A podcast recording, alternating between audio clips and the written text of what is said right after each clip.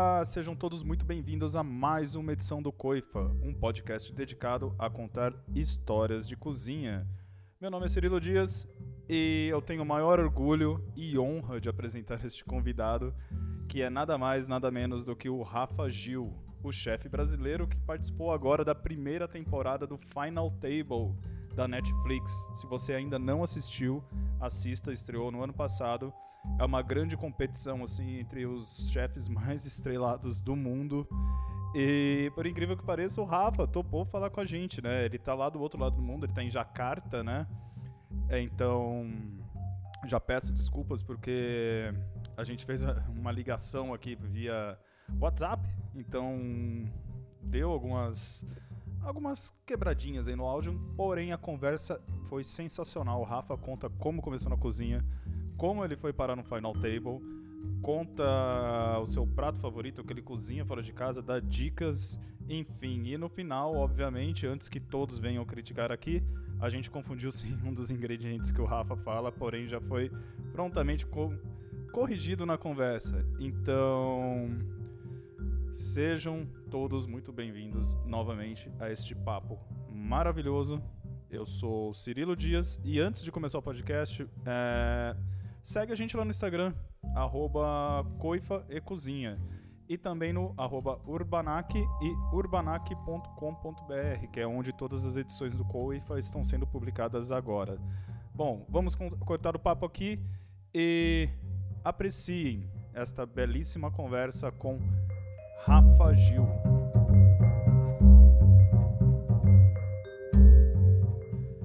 É, Para começar o nosso papo, né, e e situar algum dos ouvintes que por um acaso não tenha assistido aqui o, o Final Table, eu queria que você contasse pra gente como que você começou a sua vida, né, cozinhando profissionalmente.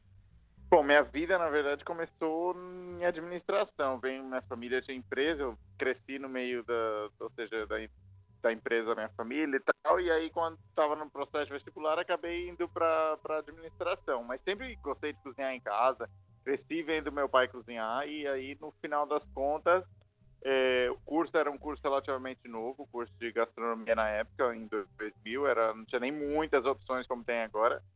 E aí no final acabei optando pela administração, que é uma coisa que eu fiz a vida inteira.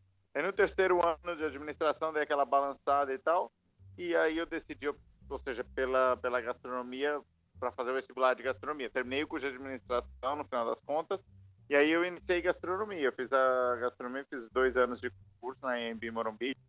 E, e depois disso eu fui para a Europa. Assim, ó, a minha única experiência, na verdade, no Brasil, eu trabalhei no, no Renaissance, no hotel em São Paulo, que foi para, ou seja, eu tinha que fazer o meu estágio e tal, e foi uma experiência super bacana, que valeu muito a pena. E aí eu fui para fora, mas começou vendo meu pai cozinhar em casa, a paixão por, por cozinhar junto com ele, assim que, que surgiu a, a chama da gastronomia na minha vida. E o que, que te levou a, a, sair do Brasil? É, a carreira de chefe de cozinha na, na, na, época era mais promissora fora do que aqui? Na verdade, assim, a, a faculdade ela disponibilizou um estágio. Daí eu, tinha, ou seja, contato com alguns outros alunos que haviam tido a mesma oportunidade de ir para a Espanha para fazer o estágio. E aí eu acabei aceitando pelo desafio, ou seja, a questão de técnicas lá tá. Uma coisa, por exemplo, é a questão de, de cozinha molecular, a questão de, de, de, de cozinha a baixa temperatura, que hoje é um pouco mais comum, mas na época nem na faculdade nunca tinha visto nada. Então, quer dizer, por, por questões de técnica, por questões de, de, de, as cozinhas profissionais estarem um pouco mais, mais profissionalizadas, ou seja, com pessoas que realmente faziam parte do universo da gastronomia, tinham estudado e, e tal. Isso me motivou a ir para fora. E o fato de eu ter feito curso de gastronomia ou de administração primeiro, eu estava, por exemplo, quatro anos atrás de todo mundo que se formava em gastronomia. Então, é, eu, eu tomei isso como um desafio e para tentar eliminar esses quatro anos, essa experiência de, de morar fora, de trabalhar em restaurantes com estrelas Michelin, com chefes é, renomados e tal, e acabou que deu certo, assim, é realmente é, você ter uma experiência fora na Espanha e até mesmo em outros países ajuda você a ter uma visão com, mais completa da cozinha, respeito pelo produto, ou seja, respeito pela, pelas hierarquias na cozinha. Então, quer dizer, tinha tudo isso na minha cabeça e era mais, mais uma, uma vontade de, de, de querer um desafio novo, assim.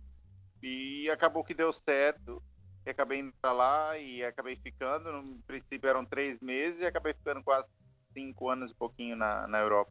E, e outra coisa, é, você é do. Você é de Bataguaçu, né? Do Mato Grosso. Sim, esse é do Mato Grosso do Sul. Mato Grosso do Sul.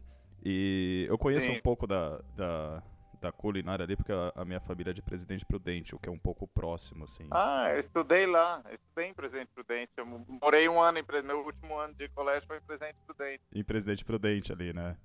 Sim. E... É, nós estamos a 100 quilômetros ali. 100 quilômetros de lá. E, assim, é, a culinária, né, do Mato Grosso do Sul é uma culinária muito misturada, assim, né? A gente tem temperos fortes, mas a gente também tem uma uma, uma influência muito grande de uma comunidade japonesa ali. E Sim. eu queria saber como que essas influências assim da, da culinária mato-grossense ali, né, sul-mato-grossense, o que dela, o que dessa culinária você levou pro seu dia a dia como como chefe? Meu, para ser sincero, principalmente, ou seja, tá morando, ou seja, tá morando fora, é muito difícil conseguir produto assim bacana.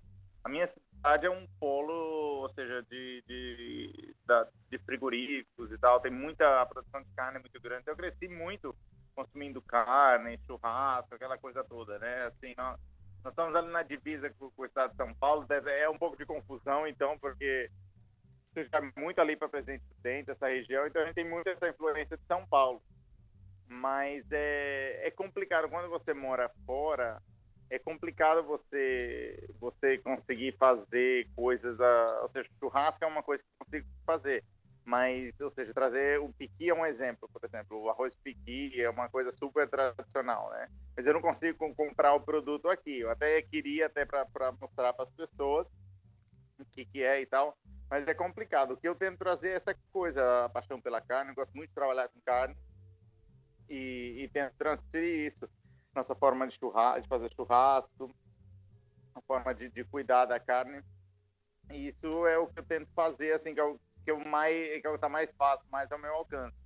E no geral a cozinha brasileira, assim, uma, umas coisas mais fáceis, por exemplo, fazer de entender, a gente consegue encontrar. Então tem uma outra forma de trazer a cozinha brasileira, não somente a sul Mato Grossense, para a galera aqui. E é o que eu tento fazer, assim, mostrar um pouco da, da nossa cozinha raiz mas brasileiro em geral, não somente da sul-mato grossense.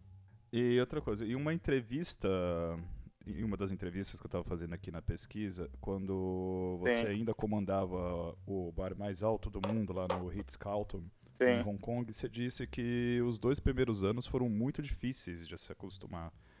É, qual que foi essa, a principal dificuldade para você? Na verdade, assim, é, Hong Kong era uma. É, na verdade, quando eu mudei para a Ásia, era tudo muito novo. Eles, culturalmente, são muito diferentes é, de nós, até mesmo do, do, do, dos europeus. Assim, eles são muito mais distantes, são muito mais frios.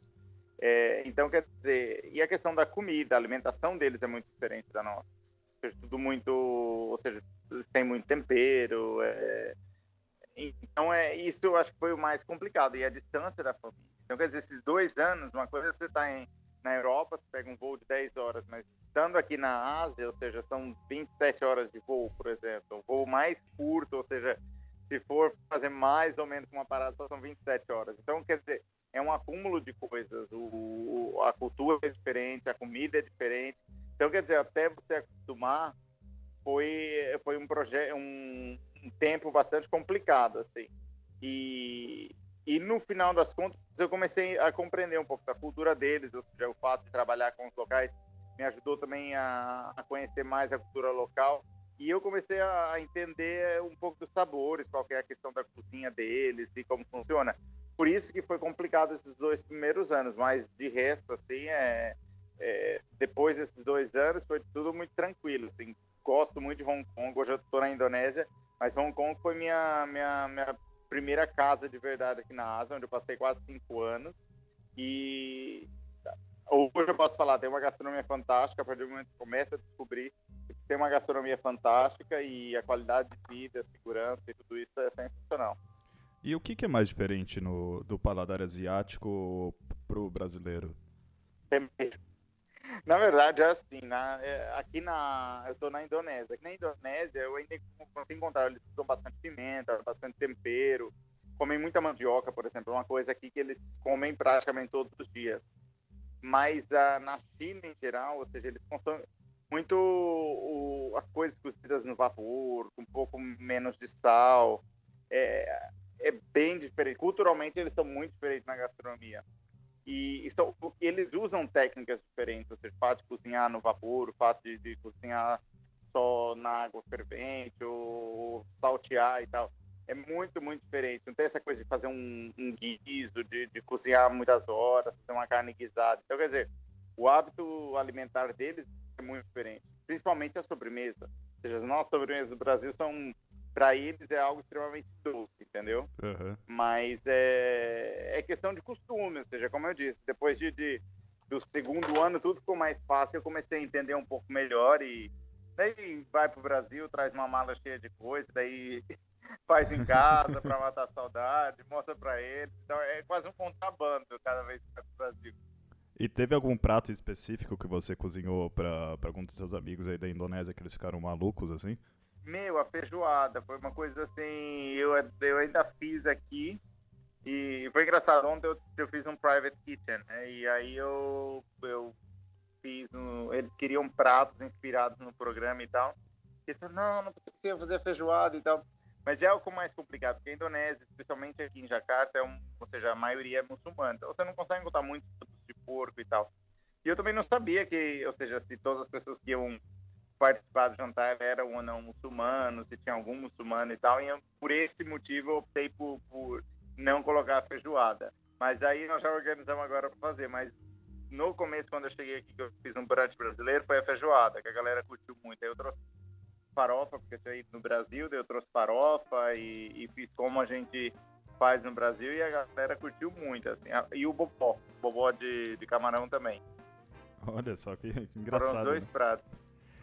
E, e tem. Eles comem muita mandioca aqui. Por exemplo, é, é, mandioca frita, eles inclusive fazem a mandioca cozida, mas a mandioca cozida, como a gente come no Brasil, eles comem aqui como sobremesa. Eles cozinham ela com água, açúcar, pandan. Uhum. E aí eles colocam um creme de coco em cima. E a mandioca frita, como a gente come, é salgada. Então, quer dizer, eles consomem muita mandioca aqui. A base também deles aqui é o arroz, é a mandioca. Então, quer dizer, é muito mais próximo da nossa, da nossa cultura. E tem alguma, alguma dica de, de pratos e ingredientes obrigatórios que um turista, pode ser um turista brasileiro, algum amigo teu que for aí para a Indonésia, que é obrigatório ele experimentar? Eu acho que é o satê, o satai, né? O satê que eles chamam aqui, que é o satai, que é o espetinho, na verdade, que eles fazem, eles têm os sambaus, o sambal, que é, são diferentes tipos de molho. O mais tradicional é o de amendoim, né? O molho de amendoim deles e é fantástico. Tem um pouco é doce, tem o sabor da, do amendoim, tem um pouco de spice. É, é, é, é uma, um molho bem complexo assim, mas com, quando você come com espetinho é fantástico. Esse é, é um clássico aqui da Indonésia, que é o satay, o satê. E o arroz salteado deles, ou o macarrão, na verdade, que é o mi goreng, que é o macarrão, ou nasi goreng, que é o arroz, que também é o carro-chefe que todo mundo toma. Eu acho que esses são os, são obrigatórios para quem quer, quer vir aqui para a Indonésia. Bom, agora a gente vai falar do, do Final Table. Como é Sim. que você foi parar lá no, no Final Table? Meu, pior que nem eu acredito. Na verdade, foi, foi muito engraçado. Assim, é aquela coisa, você tá no lugar certo, na hora certa e tal. E eu tava lá trabalhando no, no Ozone, que era o par mais alto do mundo, e e coincidentemente uma food blogger americana lá. E aí eu fui, ou seja, tava, tava lá e eu fui servir ela, porque o pessoal tava, ou seja, o pessoal de sala tava um pouco na merda assim, e eu fui servir, ou seja, eu fui lá e falei, olha, você pediu isso, nem lembro que prato que era e tal. E aí eu comecei a conversar com ela, e aí ela falou, ah, o que você acha de participar de um programa de TV? Não, na verdade a primeira coisa que ela perguntou foi, você tem Instagram? Falei, tem. ela me adicionou no Instagram, ela falou, ah, tem bastante seguidores e tal, você fez alguma coisa na TV? Eu falei, não. participei de um programa no Brasil, que na verdade era o Globo Repórter na época. Aham. E, mas foi tipo questão de 30 segundos, vamos dizer assim, né? E aí ela falou assim, não, mas você tem um bastante, o, o seu engagement no, no, no Instagram é bem bacana e tal. E aí ela falou, você já part- tem interesse em participar de um programa de TV? Eu falei, mas que tipo? Ela falou, tipo um Hell's Kitchen. Eu falei, não. Porque eu falei, "É, eu acho que já Hell's Kitchen é uma coisa. Ela falou, não, não é bem um Hell's Kitchen e tal. Pode me dar seu, seu contato, eu passo pro pessoal da produção e eles explicam melhor? Eu falei, "É, beleza. E eu nunca acreditei que isso fosse, fosse passar, entendeu? Daí depois de duas semanas eu recebi o contato do- dos produtores. E aí começou o processo, que foram praticamente dois meses de processo. E aí um belo dia acordo e tem um bilhete, um ticket no meu, no meu e-mail falando, olha, você está selecionado para a fase final. E que foi lá em Los Angeles. Aí fui, voei para Los Angeles, aí foram 10 dias de, de seleção, ou seja, com psicólogo, com médicos, com entrevistas com produtores e, e um challenge, seja, para cozinhar alguma coisa lá diante das câmeras e explicar mais ou menos. Então, aí, um dia, belo dia, chama, cara, vocês são finalistas, parabéns, a gente começa a gravar amanhã. que E doideira. aí foi, e aí... Mas assim, tipo, desde o momento zero eu nunca acreditei, assim, tipo, sabe, tanto é que o meu vídeo foi muito bizarro, porque assim, eu, eu não sabia o tamanho da produção, não tinha ideia do que era o programa, ou seja, era a primeira First Season, né? Ela falou, ah, pode fazer um vídeo no celular, como, tipo, de besteira. Eu falei, é, vou fazer porque eu tenho que, eles me pediram, sabe? Aham. Mas no final das contas, acabou que, meu, você vai lá para a última sessão, ou seleção final Los Angeles, aí chegando no primeiro, né? E aí rolou, aí falaram, você tá dentro, e aí o meu objetivo era não sair no primeiro. é, bom. Pelo menos deu certo, né? Parte do objetivo, né? Não, não, é, eu falo, é, é que, tem ideia. E o pior, é que quando eu cheguei lá, eram muito chefes, ou seja, tinham, eles levaram 48 chefes na sessão final. E aí o. Ou seja, tem alguns chefes que eu já conhecia, tem alguns chefes que. Tipo, olhei o Mark lá, o. O Mark Best, falei, meu, esse cara tá aqui e a gente vai ter que competir com ele, é meio bizarro assim, né? Eu Aham. já, já conheci um pouco do trabalho dele. Mas é, é, assim, é tipo uma coisa que realmente não, não nunca planejei, eu, não, eu fui lá para planejar e tal. Acabou rolando, acabou que deu certo e foi. E, e, e como que foi, durante esse processo todo, qual foi a maior dificuldade que você teve durante a gravação? Era o tempo de gravação que era muito grande. A gente, um episódio, para você ter uma ideia, a gente gravava praticamente três dias. E era o tempo de gravação, acho que era bem complicado, porque eram muitas horas. A segunda coisa era minha tinha uma filha de, que estava com cinco meses na época e eu estava longe. E, e eu acho que é, tipo, tá lá naquela pressão, ou seja, que, que no final das contas você vai meio que sem, ou seja, sem planejar muita coisa, aí você se vê num- numa competição e aí você entra no jogo e, e- e você quer vencer aquilo, quer participar, quer ganhar e quer fazer coisa bacana e tal. E é uma cozinha que não é sua, é uma cozinha que você tem que aprender a trabalhar com ela ali naquele momento e na hora do jogo, do vamos ver, entendeu? Eu acho que foram esses os obstáculos. E como foi que você, que você acabou sendo companheiro de cozinha ali do, do Esdra Ochoa? o Ezra. Na verdade, eu conheci o Ezra, foi muito engraçado. Eu conheci o Ezra em Hong Kong, ele estava abrindo o restaurante dele lá na época. E aí a gente conversando, ele recebeu o convite em Los Angeles por uma outra pessoa totalmente diferente, e eu recebi o convite em Hong Kong. E aí nós conversando, ou seja, ah, tá, eu recebi um convite. Ele falou, ah, porra, eu também. Nós falamos, vamos fazer, ou seja, vamos fazer dupla. E aí nós decidimos fazer dupla, porque du- eu tinha indicado duas pessoas, mas a produção tinha falado, olha, eles são meio que. Eles não têm boa, boa presença em câmera, sem falar e tal. Então é, você tem que procurar mais alguém e a gente vai entrevistar. E aí surgiu o Ezra, que ele tinha recebido convite, E aí nós decidimos fazer junto, mas foi pura coincidência. Você imagina? Se o cara em Hong Kong, o cara tinha recebido o convite lá em, em LA, uhum. e aí acabou rolando, e nós fizemos junto. Mas é, é, o que eu falo, tá no lugar certo, se conheceu, e comentamos que tinha recebido o convite, e acabou que, que rolou a parceria, a produção e aí nós falamos, então vamos fazer. Olha só. É, e o que, que você aprendeu, assim, participando dessa competição? O que, que você levou para tua vida após sair do, do Final Table?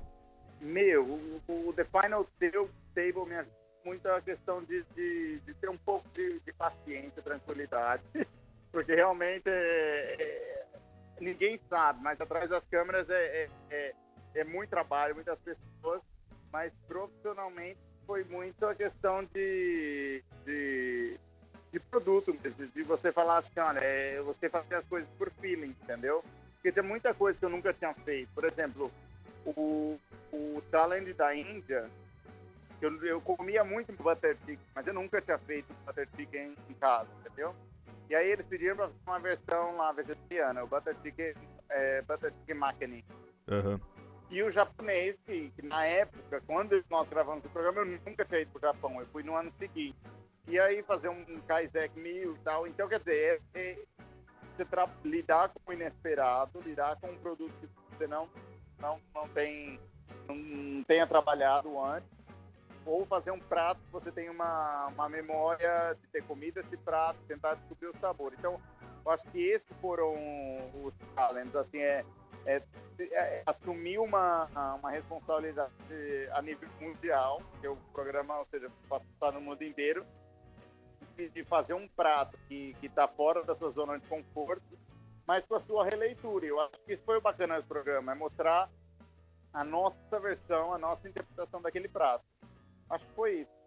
E agora morando, morando aí em Jakarta, né, que você está, Sim. Você teve alguma dificuldade de adaptação morando aí ou já, tinha, já foi bem mais tranquilo? Na verdade, aqui eles são muito mais amigáveis, em termos de, de, de adaptação pessoal. Mas no, no, quesito profissional, por exemplo, aqui as pessoas já não têm. Ou seja, em Hong Kong nós temos mais restaurantes com, com Michelin Star, temos restaurantes com, ou seja, com chefes estrelados e tal. Aqui a mão de obra ela é mais escassa. A mão de obra aqui ela é muito mais escassa.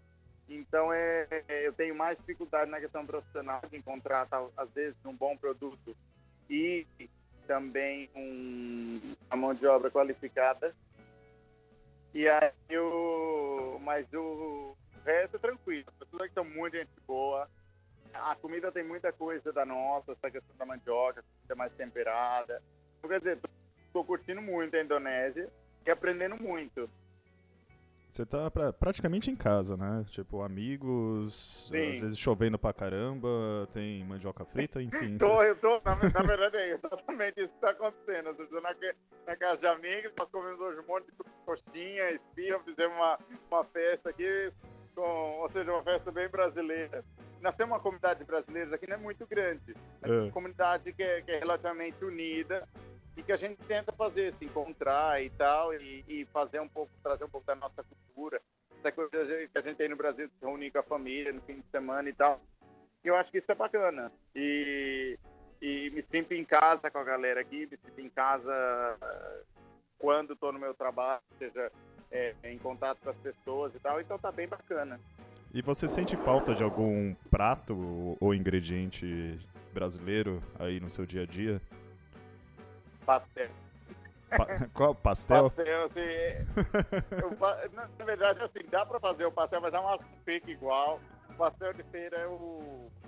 É o. Eu acho que é uma das coisas que mais falta, assim. Olha só. E, e vontade de cozinhar aqui no Brasil, abrir um restaurante aqui? Tem planos?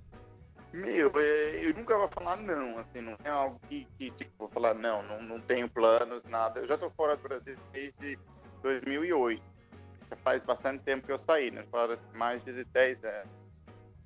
Então é, é assim, eu, eu, já estou com uma carreira, especialmente aqui na Ásia, que eu já passei por três países na Ásia, passei por Singapura, Hong Kong agora na, aqui na Indonésia.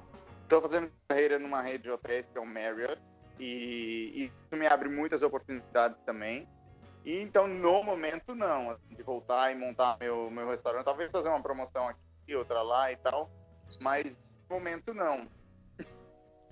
É, bom, é, acho uma pena, né? Porque as pessoas aqui não vão, não vão poder, pelo menos, comer o churrasco. Não, mas, mas... a gente organiza uma promoção aí. Né? Na verdade, a gente pode organizar uma promoção e aí cozinhar, fazer um, uma, um prato aí, um, um jantar especial pra galera aí. Aí eu mas prometo é, que eu te levo pra comer pastel aqui, viu? Pode deixar. vamos, tentar organizar na próxima. É que eu, eu tive aí no Brasil quando foi? Eu tive em março, mas foi tudo muito rápido, assim, porque meu pai tinha feito cirurgia e tal, eu fui para aí para ver se estava tudo certo e tal, e, e, acabou que, que foi tudo muito rápido. Mas eu não vou nunca não vou falar não, assim, não é não é algo é que eu não realmente planejado, né? É algo que está nos meus planos de voltar agora para o Brasil e montar um restaurante. É, agora a gente está quase chegando aqui no, no final, então tem umas duas últimas Sim. perguntinhas. É, uma é, sim, as pessoas têm uma imagem, né, de que o, chefe profissional cozinha profissionalmente 24 horas por dia, né? Desde a hora que prepara o café sim. da manhã, o almoço. E aí eu te pergunto, né, qual que é o seu prato favorito que você cozinha em casa, assim, que ninguém nem faz ideia? Me, sou muito simples. Eu, eu gosto de começar. Eu falo que meu prato é aquele prato de peão, assim. Eu gosto de colocar o arroz, feijão, a farofa, um bife eu, na verdade, assim, sabe, quando eu tava na Espanha, principalmente trabalhando com muito restaurante Michelin, essas coisas assim, chega um momento que você fala assim, meu, eu quero cozinhar, quero fazer algo de verdade, assim, comida real, assim.